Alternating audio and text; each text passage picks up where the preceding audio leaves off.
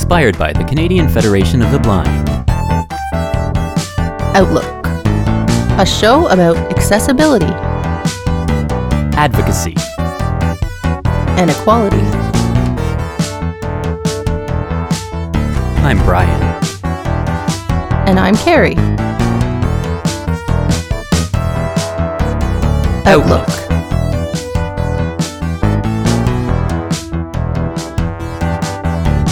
Radio Western. Hello, darkness, my old friend. I've come to talk with you again. Because a vision softly creeping left its seeds while I was sleeping. And the vision that was planted in my brain still remains within Good morning and welcome to another episode of Outlook. We're back and you may have recognized the music in the background. I hope so. Good morning. You're listening to Outlook on this Monday morning, 94.9 CHRW Radio Western. And we are back today with a friend of ours to have a bit of a discussion. Right, Brett? An old friend?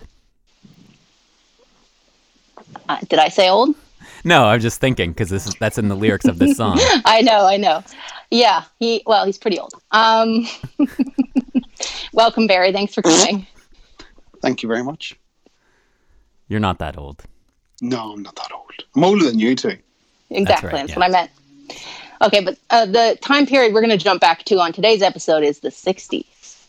Yeah, so the song The Sound of Silence, it was also called the it was actually originally called The Sounds of Silence, but uh, it was originally released in 1964 on their first album, Wednesday Morning 3 a.m. and was a flop at the time, didn't didn't have any success, but a year later it was re-released as a single and that's when it really dr- uh, jumped to number 1 across the world and big song obviously. Most people Yeah. have heard it. It was I- named among the the top 20 most performed songs of the 20th century and included in Rolling Stone's 500 greatest songs of all time. I love all the music history because Brian's a music guy, so Yeah. we wanted to start with a bit of musical. and to help set the time period as well and how much of an impact this song had.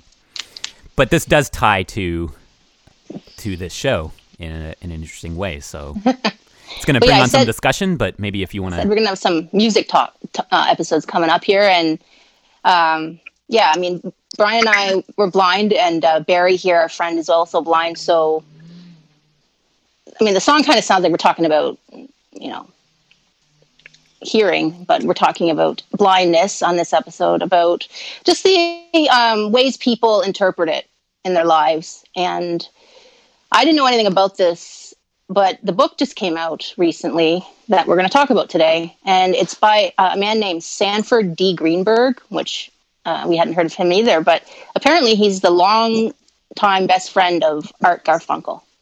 If you thought that was Paul's position, well, you'd be wrong.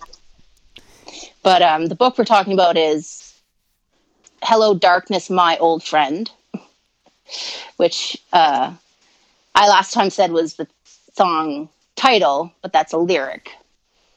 Uh, but this is a memoir by Sandy called Hello, Darkness, My Old Friend How Daring Dreams and Unyielding Friendship Turned One Man's Blindness into an Extraordinary Vision of Life. So it's a bit of a mouthful. Yeah, very long title. And this this memoir just came out, right? This year, I think. Yeah, this summer, this past summer. Right. So there was some interesting interesting details about this song and how it inspired Art Garfunkel um, through his friend here that nobody I don't think had heard about until this memoir was released. And that's how this this news story came came upon us. I think someone shared it on their YouTube channel. Uh, some some uh, someone who was blind shared it on their YouTube channel, and we Yeah. heard about it through there. And then you read the memoir, and this brings in, up a lot of interesting discussion. So maybe if you want to talk a little bit about the memoir. Yeah, so I thought we should do a little bit of a not exactly a book review, but uh, so there are a couple different t- types of disability um, sort of theory. So this is we're talking today a lot about the medical model of, of blindness, and disability, which is how a lot of people see it. So this man um, was born sighted, this Sandy Greenberg. Um, he was born and he lived in, he grew up in Buffalo, New York. So not far from Canada, actually. Um, and The other he, side of Niagara, yeah, exactly. It's Pre- pretty far from Ireland, where Barry is calling Yeah. him from today, but uh, right. it's close to us.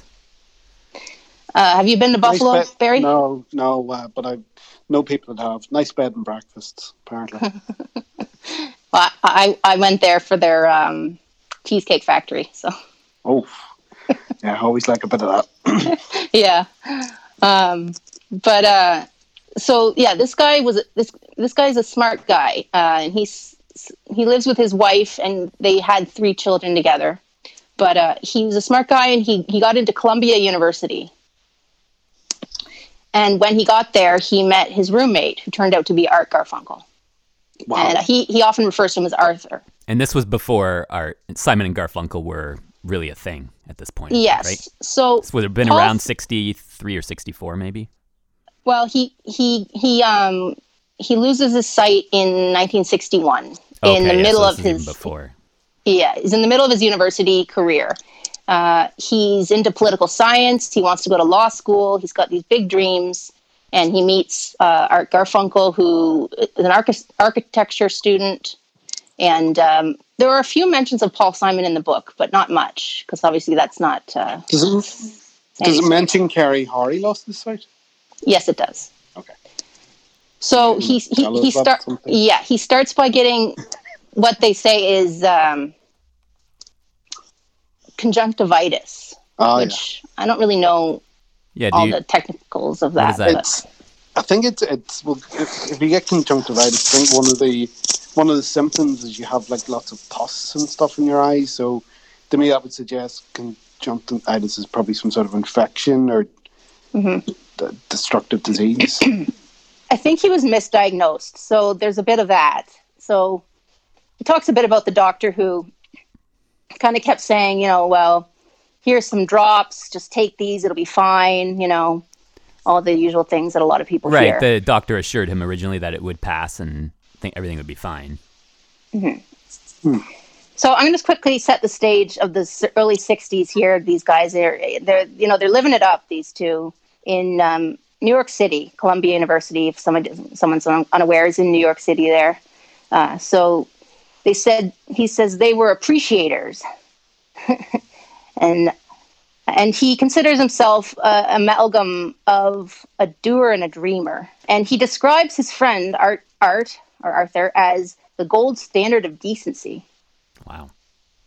And why he does that is basically because uh, art sticks by him when he loses his sight, and he actually becomes his reader in, in, in college. Because you know, there's so much reading, and once he loses his vision here, he he he's told by all his family and the doctors, you know, he should probably just stay back in Buffalo and not go back to school. And he at first sort of succumbs to that. He's you know depressed and all that stuff, obviously. Right, because Uh. he was. Um, doctors realized that he had glaucoma, right? ah, okay. Yeah. Yeah, so it was actually not conjunctivitis. That was a misdiagnosis. Um, he describes when he met Art, he says he was duality tender and mighty, powerful, a bulky gentleman, um, but with a gentle resonance to his voice. So he was a, you know, he starts to describe people in really interesting ways uh, once he's loses his sight. But um, I thought we should sort of talk about his early influences of what blindness is because that's why we're sort of doing the show.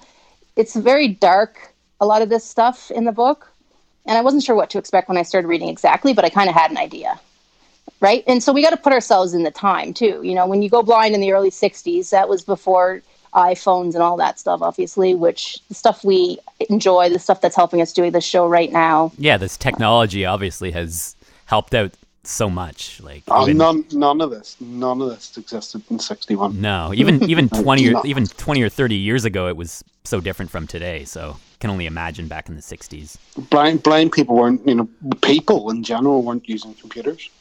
right? Yeah. So I don't know, Brian, if you found that in your in your research, but it says Sandy uh, invented some sort of um, I don't even know the name of the machine now. So basically, what he invented was, or prototyped, is, is something to help him get through his, his university days because he had to listen to a lot of tapes. And back in the 60s, of course, again, it was like reel to reel, or well, was there something before yeah, that? I think Eight it, would- with it. it, it would have there would have been reel to reel at that time. Um, I don't know. I don't think you can record onto eight track that easily. Maybe you can. Um, Anyway, he invented wouldn't have been something as, to help. either way. It wouldn't have been as easy as today. Yeah, he wanted something to help speed up the tapes he had to listen to because, you know, you want them at a different speed so you can get through them faster. Yeah. Okay. Yeah, I didn't. I didn't see this, but Yeah, but other than that, uh, Art became his reader, and so he had his own school to do, but he also would read right. from They his they make it textbooks. sound like, or at least at that point, uh, Garfunkel really took a long. A lot out of his life to, to help out his friend here, Mm-hmm. and even like helped guiding him guiding him to classes and everything. Yes. Um, and so he, he did eventually have other readers, not just Art, but right. especially because because Sandy went on to uh, to Harvard Law School, and he went to Oxford for a while, and and Art was off with Paul getting famous for a few years until they broke up, and Mm-hmm. I'm not really sure what Art Garfunkel is up to since then. so to understand why Sandy would, I mean, one of the reasons he would take such a view of blindness that he's obviously held on to all his life because obviously our ear- early years shape us. Uh, I wanted to sort of sh- sh- read a few of the quotes that he points to um, that describe this. So he speaks of one ep- episode with his mother. So his father died when he was young, very young. And it was him, and he was sort of becoming the man of the house. He had a younger brother and a younger sister. And eventually his mother would marry and have another daughter. Uh, but uh, one of his first memories of a blind person that he saw was so I'm a writer, so I go from a lot of metaphor, which he's probably writing from that too in this book. But I don't want to necessarily assume things, but I've got a, metaphors here. Um, he he he talks about being at a like a, a slaughterhouse almost with his mother, like a like they're watching their their food, they're they're waiting to get some food, I guess, from the butcher. Or, I'm not I'm not sure. It says slaughterhouse here anyway. Looking to get something to eat. Yeah. but um so basically it's quite a you know the image of a slaughterhouse. And basically his she, he said his mom took him out into the fresh air. So that's sort of a contrast there. And they came across a blind man um, out on the street. So they he says they stumbled over a blind beggar. He was sitting cross-legged on the sidewalk. He was lanky hunched over in soiled and torn clothes, wearing oversized and dis- disintegrated shoes, and holding a metal cup. He had unfocused eyes that were milky with small black spots, and his teeth were misshapen and decayed. and so then he says, anyway, that is how I recall him. So that's, you know, that's important to mention. Yeah, This so is his this earliest- guy's recollection His earliest memory of meeting from someone. that moment to today is the form in which he has been a regular visitor in my dreams. So the guy still dream if Art if, if um, Sandy still dreams about him yeah, all must have had a time later. major effect on him. Oh yeah, So this is actually sort of this uh, blind beggar became like a, the main symbolism for him of what blindness stood for and meant and looked like and yes, and of course it's. I mean, we couldn't have writ- written a better stereotypical sketch of that either, right? The, the No. cup, guy on the street with the cup. yeah. Um, but That's where another. handicap came from. Well, oh, I didn't even know that. Did you, Bri? No. Sorry, I'll just say very quickly. So yeah, um, the the term handicap actually was originally came from a blind beggar with his hat out, like took his hat off his head, held it out to the public Oh. for people to drop Oh, change in. okay, that makes So it was hand in cap, and it was the begging thing, and then that just became a generic term for now what we would call disabled people. So we think that handicap is from specifically a blindness, not just Yeah. disability in general, but That's right. yeah. that's interesting.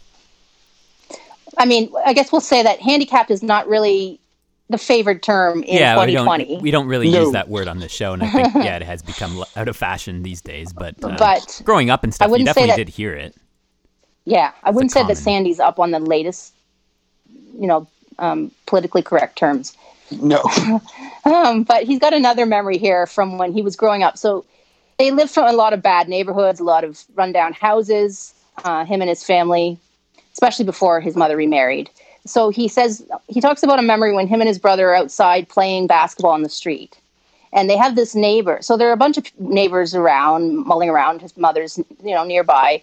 But there's also some a blind guy who lives near there, I guess, and his name was Will Ludwig, and he was an old blind man who who would stand and and that he says watch in quotes, watching too, and no one knew what he did or where he came from. He just stood there in his white t-shirt and gray slacks, hiked up on his hips. He was creepy but benign, like a friendly ghost. if he if he wasn't there, you wouldn't notice he was absent. So that's some more powerful, in my mind, imagery. Yeah, he really paints the picture. So he's benign but creepy, but he's a friendly ghost. Casper. You know, yeah, kind of like Casper. Yeah, kind of, right? That's true. That's weird. Um, and then he also talks about his grandmother, who he says was a major influence in his life. Uh, but he also says that she had had an, a fake eye, which that one sort of snuck up on me in the book. I wasn't expecting that. Uh, so he learned a lot from her. He said she was really wise. Um, but then he and his brother would secretly open the drawer because she would put her eye in the drawer at night, I guess, which just to say, I have an artificial eye and I do not take it out every night and put it in a drawer. But I have heard, I guess, that a lot of people do. So, um, so they would open the drawer, shivering at the specter of the eye staring back at, at them. But you know, they, they were little kids, so they were intrigued also. Wow, yeah, there's like an eye in this drawer staring at us. exactly. And just to just to check up, uh, I'm still with you here. So this this guy Sandy, this is the guy who, after all these traumatic or uh, t- t- t- traumatic experiences, some that he engaged with himself, he then goes on to lose his eyesight. Yes. Yeah, that's right. Wow. Wow. So this all happens It's as he's growing deep. up before he he he knows he's going to be blind later Yeah. on.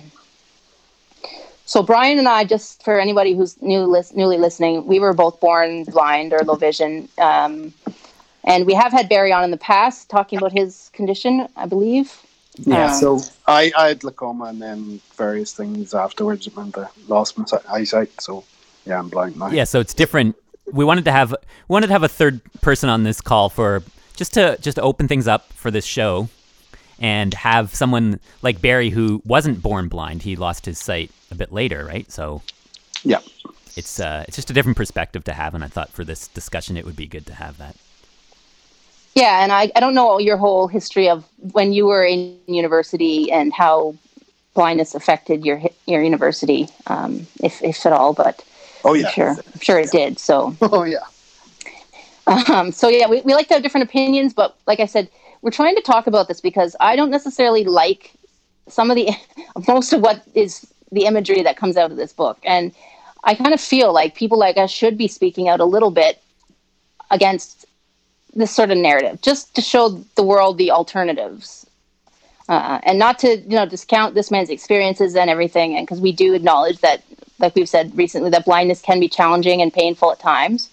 Uh, but a lot of the opinions he expresses in this book, I did find they're hard to read when when you've been blind all your life because you kind of take it on personally. Unless, unless anyways, I do. Brian, maybe not. Yeah, you You it's- so don't- funny enough, I did think that as well, Carrie. I was sitting going, Mm. am I, am I like too sensitive if I think find some of that description slightly offensive? yeah, well, because it's me. it's kind of, I mean, it's not like offensive, like I'm going to go oh boo and cry under my pillow tonight, No. um, but it's it's sort of offensive in a grisly, pathetic sort of imagery. Pretty much so. Yeah, it does it does have a very pa- pathetic feel to it. Um, Yeah. Mhm. I mean, and fair enough. I, it, this is the thing that's actually amazing me straight away is so this was what sixty one. Yeah, yeah. You'd think he was talking about Victorian England. yeah. I mean, I, I know, like we look, uh, okay, it's sixty. They're, they're, we're, we've already acknowledged with technology and stuff. Um, back back certainly in that time period, but wow, but it's it's hard to believe. I'm not saying he was telling lies. I'm just saying, wow, you you'd thought of things would have even moved on a wee bit more then, but Yeah, and there's always there's always different circumstances. Some people it would have been better than others, but at the same time, it's it is crazy when you think back. A time that was only 40 or 60 years ago that how things were for for a lot of people. Yes, that, it's not that long ago. yeah, and you think that with a lot of things with with rights for women and everyone, right? So it's it's something that's this stuff is is more recent than than you than you think Mm-hmm. about. yeah. Um, Carrie, I don't know if you were planning to read this the one quote, but I had a quote about when exactly when he started to notice his vision was he was losing his vision. I just thought it was Go ahead. I pretty was big impact. I was getting to that, but if you Sorry, I didn't know if, you there's any more something there back, background, but um, I just wanted to say I can I can circle back. this really just emphasizes how much it affected him. So he says, I was at a baseball game and suddenly my eyes became cloudy and my vision became unhinged. Shortly after that, darkness descended. And and then when when he found out that um, he was the doctors told him that he actually had glaucoma and that he wouldn't be getting his sight back. He, like you had kind of commented on, he, his his family. He was raised by uh, his father. His or his his mother wasn't around. I think you said. Is that right? No, his father died when he was little. His mother was around Oh. and she remarried. Okay. Um, but anyway, his family was Jewish immigrants in Buffalo, mm-hmm. had no money to help him. So when he went blind, he dropped out of college, gave up his dream of becoming a lawyer, and plunged into depression. Hmm. Hmm. So I just thought that really set the stage for how how much of an impact that had at the time for him. Yeah, I mean, he, he he really uses a lot of metaphors about weather. Like he says, at the beginning, his vision was like muddy, and his his mind felt muddy also. And he talks about cloudy and foggy, and right, like it's a it's a it's a very um, common metaphor to describe visually what. And not every blind person sees what we think of as blackness. People will No. describe it as fuzzy or you know snowy or whatever you want to say. but Absolutely, yeah. He's he's describing. It's really funny because the, the thing I'm noticing about him, obviously just sort of contrasting myself, who's nearly forty years of age. Yeah, we're talking what seventy years roughly uh, difference. Uh, what? I'm not doing math right now. You know, Brett. Edit that out, Brian. Yeah, yeah, it it would have been six coming up on sixty years ago that he went blind here. 60 year. Yeah. Yeah. so, um, but like, I don't know. I mean, as somebody, and again, this kind of, as you said, having me on here, but as somebody who had seen, yes, Mhm. as I'd said in the previous show, I went to school for vision impaired kids, but that was just like my day to day schooling. It wasn't like boarding school or anything. And I hung out with non disabled kids on the street and, and all that kind of stuff. But when I lost my eyesight, I don't I don't remember it like being the oh yeah sure it was hard at the time but you know sort of moved on from that there obviously and I wouldn't I don't even think back then I would have described it to people as like Mm, you know, in this in this such bleak language yeah. uh, I, it's it's difficult. That's why we we It need is, to talk yeah. about it. I think. it's- it is a very emotional topic because it's it's hard to imagine that that time so long ago. But even then, and I mean, it's also the situation. Like we say, he came up from a pretty poor background, um, Yeah. which that obviously doesn't help. you know, Um, it was just like this is my luck, right? Like you know, it, his childhood was difficult. He lost his father. He bounced back from that, and then he saw himself, self even when his mother remarried, as the man of the family, kind of and the head of things. And so all of a sudden, all of a sudden, you're you're vulnerable and you feel, you know, useless all of a sudden to your family almost. So I guess that played into into it too. I, I would think, but yeah, he was he had a lot of responsibilities. He wasn't even just taking care of himself. He he felt like he was in a lot of ways taking care of the family. even when he didn't have to anymore. Right. But, yeah so uh, it sort of sounds like yeah. he, he was essentially sort of cr- um, crawling his way out of the gutter so to speak Kind of. start starting to feel like there might be light at the end of the tunnel, and then that light essentially just goes out when he. loses But the basically, another um, quote he uses is um, to relate these moments of decline is to describe torture. Right? And somebody might say, oh, that's being over dramatic. Torture? But obviously, that's how he felt. So. So his eyesight went gradual with glaucoma. Then well, not that gradual. Um, within a couple, I think a couple months. Yeah, it sounded like it was he pretty was quick, totally right? blind. Yeah. Okay. Just yeah, the, he just the way he says at this baseball game where he just like Yeah, noticed he- he it, kind of hit it, him pretty quickly in that one moment. Obviously, it would have gotten worse from there, but it seemed like it hit pretty hard right away. so he went home to his family and he saw a doctor there and he saw another doctor and he eventually ended up in detroit with this surgeon who did surgery on his eyes and when he woke up his mother was there uh, and he was in the hospital for several days and um, he, he basically just i guess he had a visit from a blind rabbi who i guess they sent in who because they thought he might be able to you know talk to him but i don't think it's uh, maybe it wasn't the right time Two blind people. Surely they're bound to get along.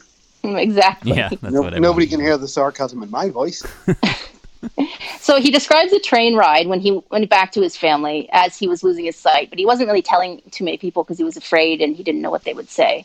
Um, he said the train was now going through the countryside up along the Hudson River toward Albany. We were outside of time. The country air would have been refreshing, but the windows were closed. The land, what I could see of it, was uh, mottled with snow and seemed to stretch forever. And he talks about en- encountering, actually, of all things, a uh, an ophthalmologist of so, uh, or no, I think it, no, he wasn't an ophthalmologist. He was a pediatric uh, orthopedist. So he was just a doctor, this man. But he obviously had enough medical training, and he could tell something was wrong. And so I think he he kind of he, Sandy didn't even have to say, you know, admit to this stranger that he was losing his, that he seemed to be losing some sight, which he didn't even really want to admit to himself or anyone else. Yeah, we're actually coming up here on the halfway point of the show. So I think we're going to take a quick break and we'll be back to talk more about Sandy Greenberg's memoir, Hello Darkness, My Old Friend, a book inspired by his connection to the song Sound of Silence by Simon and Garfunkel. Welcome back. You're listening to Outlook on 94.9 Radio Western. Today we are here with our friend Barry from Ireland, and we are having discussion about blindness uh, and specifically Sandy Greenberg, who is a lifelong best friend of Art Garfunkel. Uh, hopefully, most of you know who that is uh, from Simon and Garfunkel. Yeah. Um, so we were just talking about this this memoir that this Sandy has written about going blind in college, and uh, I have a quote here the, the book's called Hello Darkness, My Old Friend, and obviously that's a lyric from The Sound of Silence. And uh, I love that song. Uh, but his quote here, uh, Art says, Darkness is going to help you today. Darkness is going to read the Iliad to you. so he he eventually called himself Darkness to his friend Sandy because he did a lot of reading and uh, helped get him to classes when Sandy lost his sight in, in college. And I wonder, was, continue. was that because his voice came out of the darkness? Or I wonder what the. he was trying to um you know trying he's to trying to lighten the mood. he was trying to he was trying to put himself in his friend's shoes to sort of i'm here in the dark i'm i'm yeah i don't know to make darkness less scary i'm not sure but um A weird thing to say. a little yeah, bit a little bit. You know, if, you, if somebody said that nowadays, you know, they, they'd call the police on you. well yeah his best friend said it i think he that was all right but I um don't know. If Brian said it, I'd still call the police. it's just weird. It's just very remote from the, the, the, the world that we all live in. Yeah, it's hard for us to put ourselves in the shoes of Sandy here, but we want to try and talk about the the way he's lived his life as a blind man since losing his sight. And we talked in the first half of our early his early um, experiences around other blind people and how that colored his impressions of blindness. So when he lost his sight in college, he he got back to school eventually, and he did really well because he he's a, he's a brilliant man, Sandy Greenberg. Uh, he went to Harvard and Oxford. Um, he worked in the White House in the '60s with Lyndon Johnson. Right, Wow. he's a smart he's a smart guy. Uh, but here on Outlook, we have a bit of a different feeling about blindness. I would say, wouldn't you, Bry? Yeah, it's it's all it's the perspective and the and the philosophy of blindness that we we structure this show around, and it is it is trying to like anyone does need to do at some point is to make the most of, of what you have and look try and look at things as a positive experience instead of and focusing too much on on the difficult parts because yeah it would be tough in that moment going blind and I can't put myself in this in in Arthur's or not Arth sorry I'm getting the people mixed up here. Shoes. in Sandy's shoes.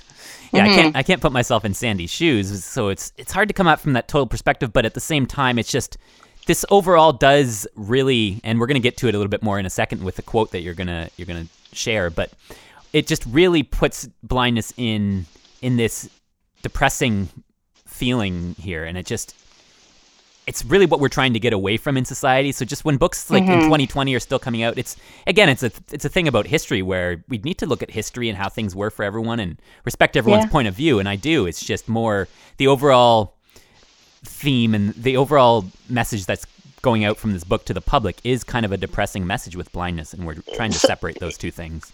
It has to do with internalized ableism that even people with disabilities have, right? Yeah. Yeah. for sure Um, so basically, he he went he lost his sight, and uh, he was visited by a sort of counselor in the early days when he was still in Buffalo with his family, and she basically said to him, "Well, you can make uh, you can make screwdrivers, and you can make." Uh, brooms like the kind of stereotypical things that people Oh, and the the blind workshops. Yeah. yeah we talked a lot about that with the blind history lady a few weeks ago right Where, whereas you know this is a brilliant guy who wanted who had a mind who want you know he wanted to use it. He wanted to you know he wanted to go into political science and he wanted to go to law school. He didn't want to make brooms obviously. So if that's what people are telling you your options are i mean what else are you going to think right? Right. Yeah. for sure it's But the influence of basically people she- around she gave him and his so he had a, a, girlfriend that he'd been with since high school and they're still married today. So she stuck by him just like art garfunkel kind of has uh, in his life. But this counselor suggested they go out, go for a bit of a drive in in sort of rural new york there i guess to i guess a justice of the Central peace who was blind rural new york. This is in buffalo and stuff. So there's a social there i guess there was a justice of the peace who who was blind who they, she sent her um sandy and his wife sue his future wife sue to go visit this guy and watch him work. So he, they went and sat in the back of a church when he was performing a ceremony. Um, but the way they describe he describes them he says he was in a gray suit that had dark and he was wearing dark glasses to hide eyes that would presum- presumably alarm people if they were to be seen. He sounded practiced but detached, possessing not a bit of joy in his voice. So again, that's is that what people think blind people's lives are like, I guess. I don't know. And they just he didn't he said he didn't want to live his life on the front porch watching the world go by, but that wasn't his only option which he discovered. Right? yeah yeah he did go back to school and He did. It wasn't easy, obviously. Uh, he went on to then- extraordinary success as an inventor But it, entrepreneur it sounds like he, he investor. went really, really downhill first, and then Yeah. up. I don't know how steep the up was at the other side, but Well, he, he, he wondered if his life his life's purpose was simply to serve as a reminder that bad things can happen. And like we said, he grew up with some difficult circumstances in his early life, so he had bad luck. He think he felt like, but the blindness didn't have to be just that. no, and it, but it, it does sort of it does very much read like Bleak House. Bleak, very bleak. Yeah. yeah. yeah Um, but then he met another. So we, he did go back to school, and Ar- Arthur uh, was helping him, Art Garfunkel. Um, but he did see another counselor in New York, and uh, I guess she asked him, "Do you consider yourself to be blind?" Which I guess is a question we ask. You, you, are blind. That's the way it is. But it's what you think of yourself. I guess. Do you guys consider yourselves to be blind? Uh, See, that's the thing. You see, we would we would obviously in 2020, Carrie, we would analyze that a lot more. That Mhm. question, we wouldn't take it just on face value. You know, we are much more aware now and think about things like, well, I yeah, I I'm blind in the sense I can't see Mhm. or my eyes don't work, but we we wouldn't accept it as most of us anyway wouldn't accept it as our identity. Right, and that's what they were asking him. They she knew obviously that he was blind at the time, but more it's it's more that how do you feel about yourself? And at that point, blind was seen as this more of a negative thing than Yeah. It was it was is today. pitiable. Yeah. It was, yeah, it was pitiable. Uh, yeah, I like that. and your life pretty much ended. So she so she said to him, "How do you how do you like being blind?" And he, he basically said, "To be frank, I don't like it." right? I don't like honest. it either. Like, Sometimes I we don't don't. like it. Yeah, I mean, I wouldn't. we d- I don't. I don't constantly say, "Oh, I'm so so happy that I'm blind," but that's that's not the point. I mean, I no, No. matter where, no matter what you deal with in life, you're always going to be not. Some days you aren't going to be as happy as other days, and it doesn't necessarily. Mm-hmm.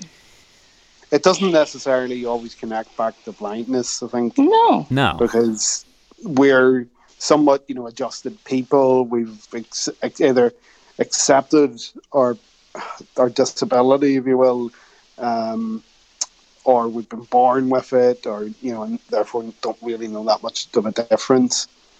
Um, But he said, "How do you?" He said, "Do you consider yourself to be blind? To be a blind boy?" She's he's uh, 19, I guess, at this point, basically. And he said, "Well, in the sense that I can't see or move around by myself, I guess you might say that I'm blind. I don't think it's all that important whether or not I consider myself blind." So there's the question: what what does he think is important uh, to point out or to to focus on in his life? But he says he so she asks if he wants to consider getting a cane or a guide dog. Um, and uh, but he says how degrading that would be. A dog would proclaim my blindness and my dependence to the world. Moreover it would not only proclaim it it would in itself be a dependence. Or i would not i would not use one. It would remain i want to remain independent but basically he so to, to put it in, in context he grew up during in a time right after sort of franklin roosevelt's time in america he says fdr was a great president always had been the model of how one handles a disability you carry on as if it doesn't exist and there there's a key there and, right and there's there's two parts to that. I mean, we don't. Again, it's like Barry mentioned before. Kind of, we don't want blindness to be our full ad- identity. Um, but no we we but equally, we're not going to. I, I don't think it should be something we should be ashamed of. no, which and that's, essentially is what, what Sandy's sort of saying here. Um, when we again look at it with our more analysing 20, 2020 and logical minds, we sort of can go, well, walking into trees is probably going to bring more negative negative Mhm. attention to you. Well that's and the, that's a- what i don't get having See- having a cute, cuddly guide dog that can be a really nice icebreaker in conversations Mhm. and dealing with the public and stuff, or a cane that you can just fold up and throw onto the stairs when you get home. And I don't know. Maybe he's maybe he's not a, a dog, a guy. A, a, you know, Yeah, some people aren't dog saying, yeah, the- people. Yeah, so like McCain, then I'd rather McCain hit hit something than I did. yeah, it's interesting to him that using a cane shows that he's not independent when a cane is supposed to help with Independence. independence. A, a cane is actually yeah enabling. Yeah, it's the opposite from what. So it is. It's a tool to help you manage not being able to see. So he he Uh, grew up. He grew up. In, in, you know, he became a very rich man and a very educated, you know, well off man. So he had the money to pay for a driver and a whole bunch of assistants and things, right? And that's yeah, it's one a different thing. situation, right? But wouldn't that could- driver be a dependent?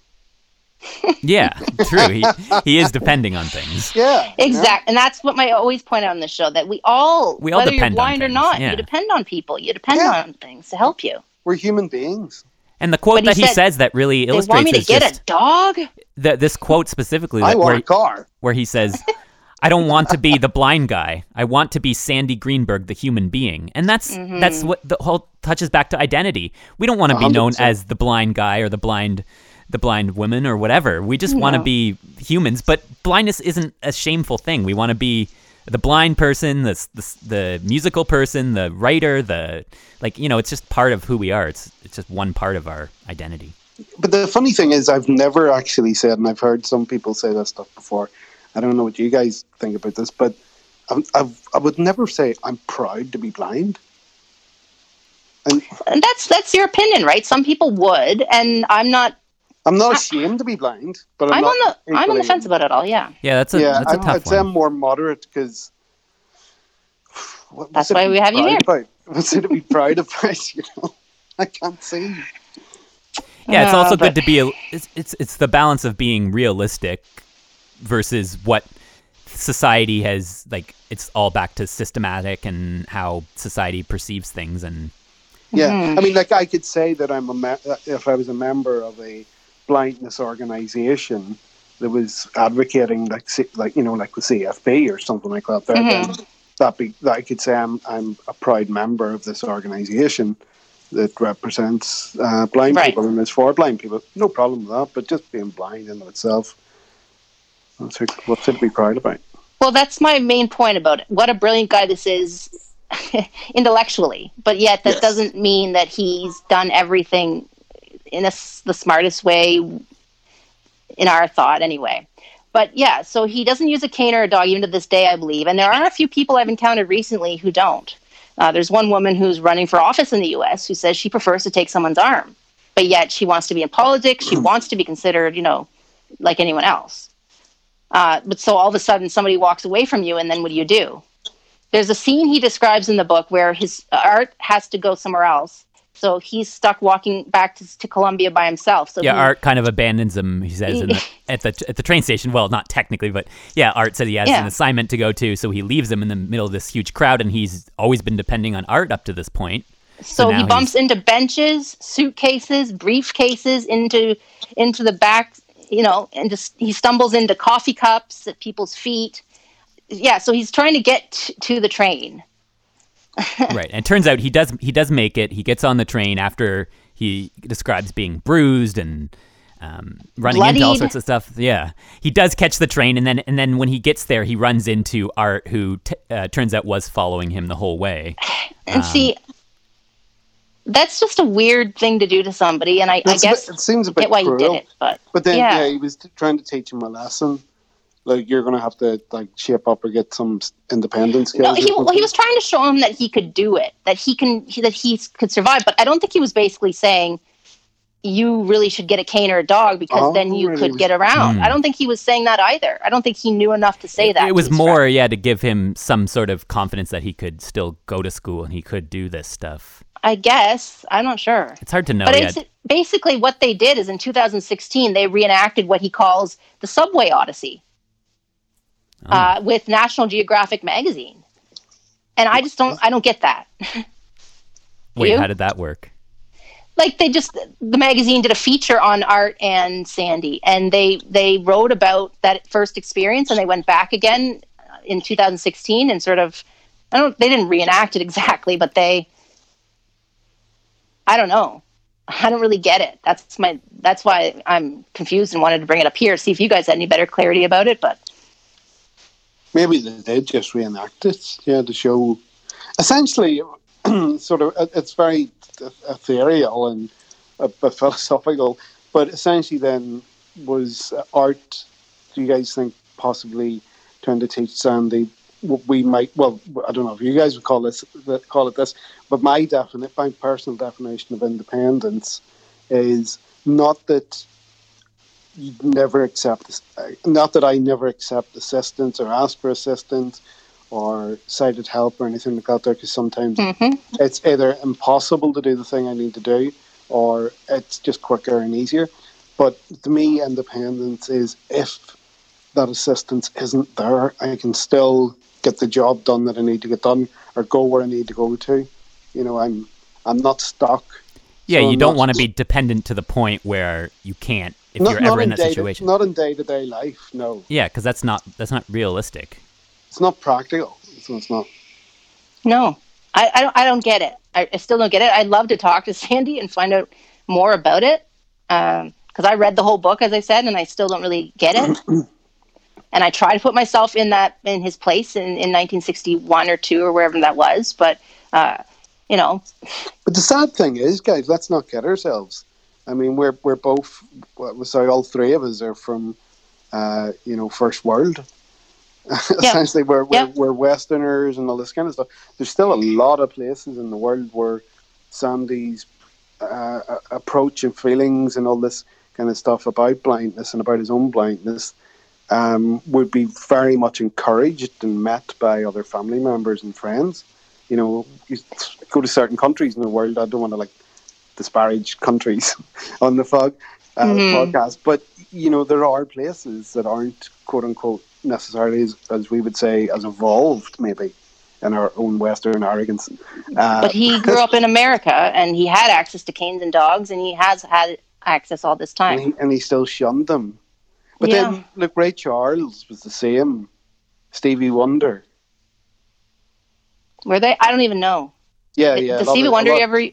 No, Stevie Wonder uh, has always uh, sighted help, and same with with Ray Charles as well. that can part of that can come into just the person's preference but a lot of that is these people that are larger than like they are famous people or have this ability to to have those options and uh, Yeah. Maybe so they're maybe they're really good. You know, I don't know about you guys, but I know whenever I first lost my eyesight and I had to go outside and ask for sighted assistance for the first time, and as somebody who could see before that, there, it was quite daunting to hear somebody's footsteps walking past me and say, "Excuse me," and sort of put my hand out or move slightly forward to engage with somebody walking past, mm-hmm. and that that was awful for me in the beginning because especially I was doing that in my local area where I grew up and all of a sudden I, you know, wasn't, I couldn't see. Then now I'm out doing things differently and drawing attention to myself and, and what have you. Um, and I've lost my train of thought. You knew the area, but you Yeah, and I mean, I'm pretty sure most.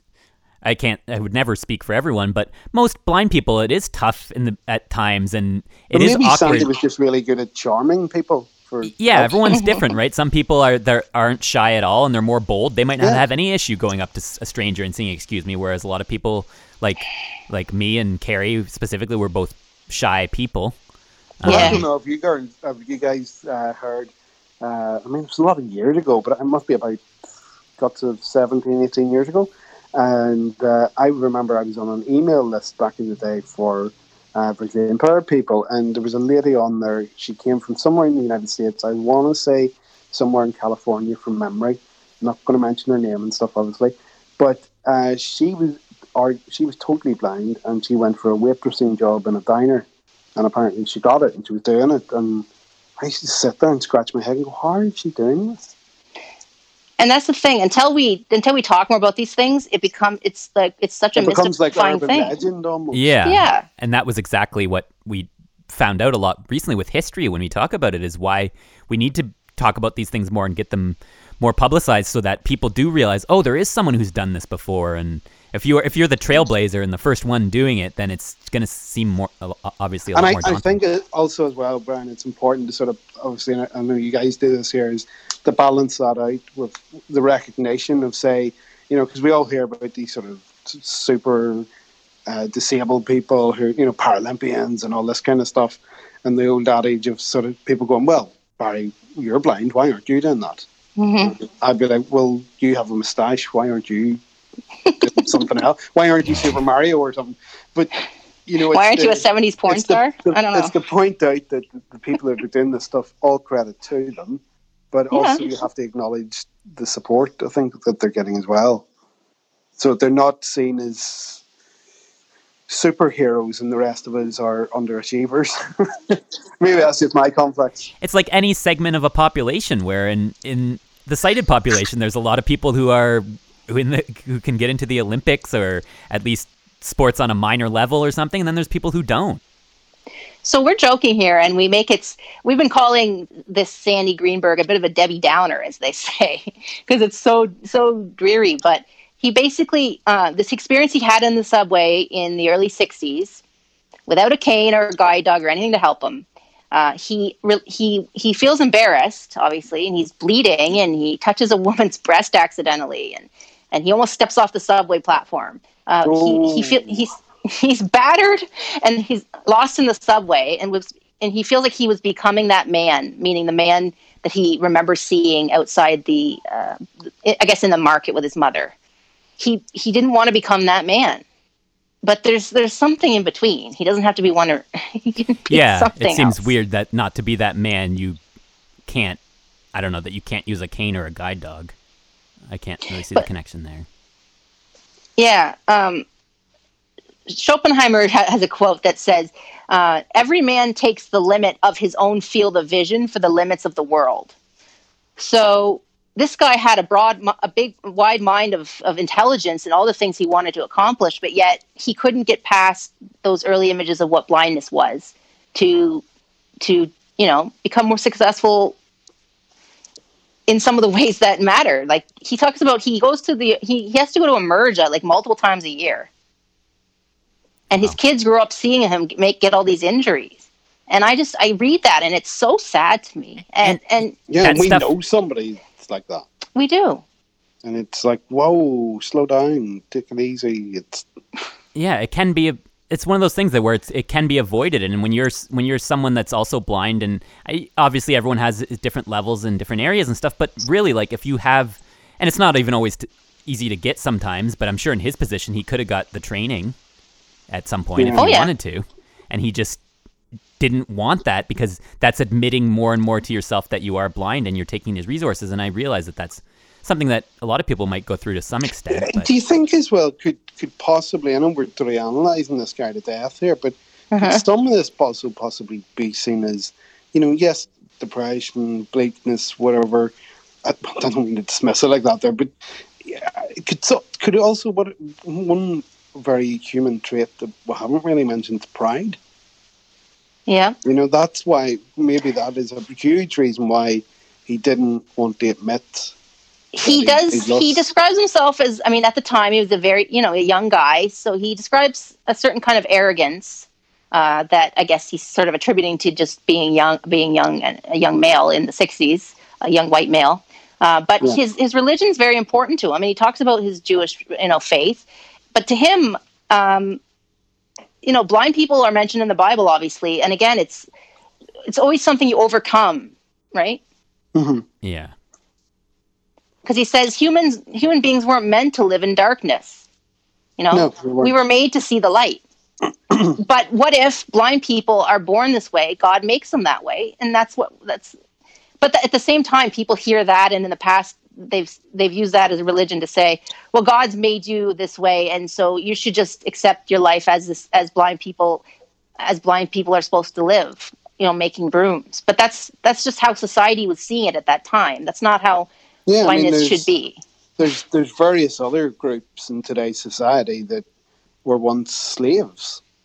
You know, it doesn't mean that that was okay. exactly or- the bible or is used to justify things- slavery Yeah, but we've evolved from that. There, Mm-hmm. um, the same with uh, blindness. There's been an evolution. And it's still going. Yeah, and so he basically now, in the last few years, him and his wife have set up this called, and you know, putting an end to blindness. It's a prize for 2020. They're having the ceremony in December. They didn't necessarily expect that all the scientific minds would be able to cure blindness by 2020. This, I guess, was started in 2012, um, and you know, th- was it three million dollar Yeah, Prize? three million dollar prize to find a cure for blindness. ending blindness 2020 prize, right? So that's been his goal all his life, ever since he went blind. And we're never saying here on this show that we don't think research is important and that looking Mm-hmm. for cures isn't isn't totally uh, um i- i- is Oh. important. We don't disagree Sorry, with that, but it's No. No, I was going to say if I, Yeah, go if- on. like if, if the for my particular eye condition, um, you know, if, if something comes up uh, uh, in the future, I'd be honest with you guys, I'm jumping on board. But will you be the Because I- first? because- will you be the first to test it if it's not? no, no, no, I won't be a guinea pig. And that's another that's a different there's different perspective here that we we can share. Where, I mean, if yeah, if it, if it was tested and it was and I knew people that had done it and I was at that point, I I would likely go for it. But at the same time, for me being born blind and never having it, I just don't have that curiosity really at all, to be honest. For me, it would would be more of- about convenience, I think, for myself now. And, I, you know, I just want to, I just love to sit back and watch high definition TV on a 60 inch screen. and, you know, it's a, it's a bit of a sort of shallow reason. And it's a little different like- though because you've you have had that before. I've never had that, so I absolutely. I don't think But about it. again, don't get don't get me wrong. I don't think about it on a day to day No. basis because, but I used to when I first lost my eyesight because Right. a bit like Sandy, you know, yeah, the a good few frust- frustrating years, and as I learned to adapt and do things in a different way, and some things became easier to me, and some things were slow at first. But you know, like anything, if you keep on and keep practicing things, It seems like Sandy's had his whole life, and now he's still looking for cures, and it, that just seems so miserable to me. Like to live your entire life Yeah. looking for a Well, that's cure what I was for going to something. say, yeah, because I, I don't, I don't think about this stuff on a daily basis. Right. Be like, yeah, if that came up, yeah, it'd be kind of cool. Yeah. But I, you have to, you have to live with the hand you're dealt. Yeah, I mean, he goes on and talks about pursuing perfection, even if it's not attainable, which is why he's put this this prize forward, I guess, right? But what is perfection to you? He sounds like he puts a lot of pressure on himself. Yeah, I he's an overachiever, probably. And um, again, we don't want to seem like we're you know, you know, analyzing him, armchair psychiatrists or whatever the heck we sound like. But um, as blind people, we feel a vested interest in in talking about this, or at least I do. Hmm. Yeah, I agree, and it's something that we we need to be we need to find more books and more movies and stuff in media that does portray. It's it's like any group of people. It's good to show that both sides of things, but we need more portraying the positive sides of these things. And the more that this mm-hmm. this type of literature is out there, people are anyone who does come across this book or was who was a Simon and Garfunkel fan and somehow finds out about this and reads the book, like it's you know it still has that negative And perception. and also as well, I think it's, um, as you say, Brian, it's important to show both sides. It's not not necessarily the positive; it's the realistic side. You know, yeah, it, it sucks. I'm blind, but you know, I've got a nice apartment. I've got all sorts of gadgets that help me with my independence. I've got mobility skills. Um, I've got technology. You know, it's um, it's doable. It's not it's not the horror show that he was sort of painting. and I don't consider it being imperfect when he No. says he's looking for perfection, which overall is to me perfection is never possible and it's never not, not No. even a good thing. No.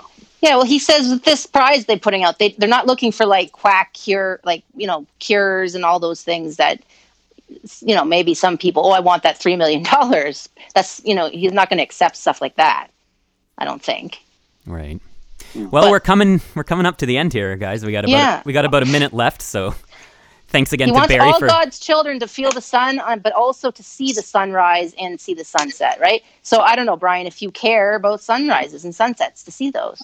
Again, it's it's one of those things that sure the idea sounds really neat, but at the same time, I've never had that concept. I can feel the sun. I I do have a bit of light perception, so I can see the brightness of the sun. But yeah, to mm-hmm. actually seeing it set and rise, I know it, it's a beautiful sight from what I've been told, but I just don't.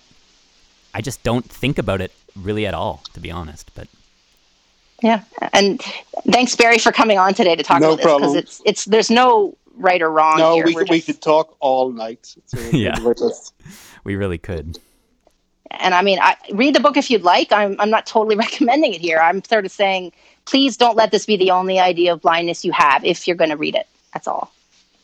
All right, you can find us on Spotify or Apple Podcasts. Just search for Outlook on Radio Western. We will have some notes about the show in there if you missed anything, and we'll be back next week with more Outlook on Radio Western. Find us on Twitter at OutlookCFB and on Facebook, facebook.com slash Outlook on Radio Western.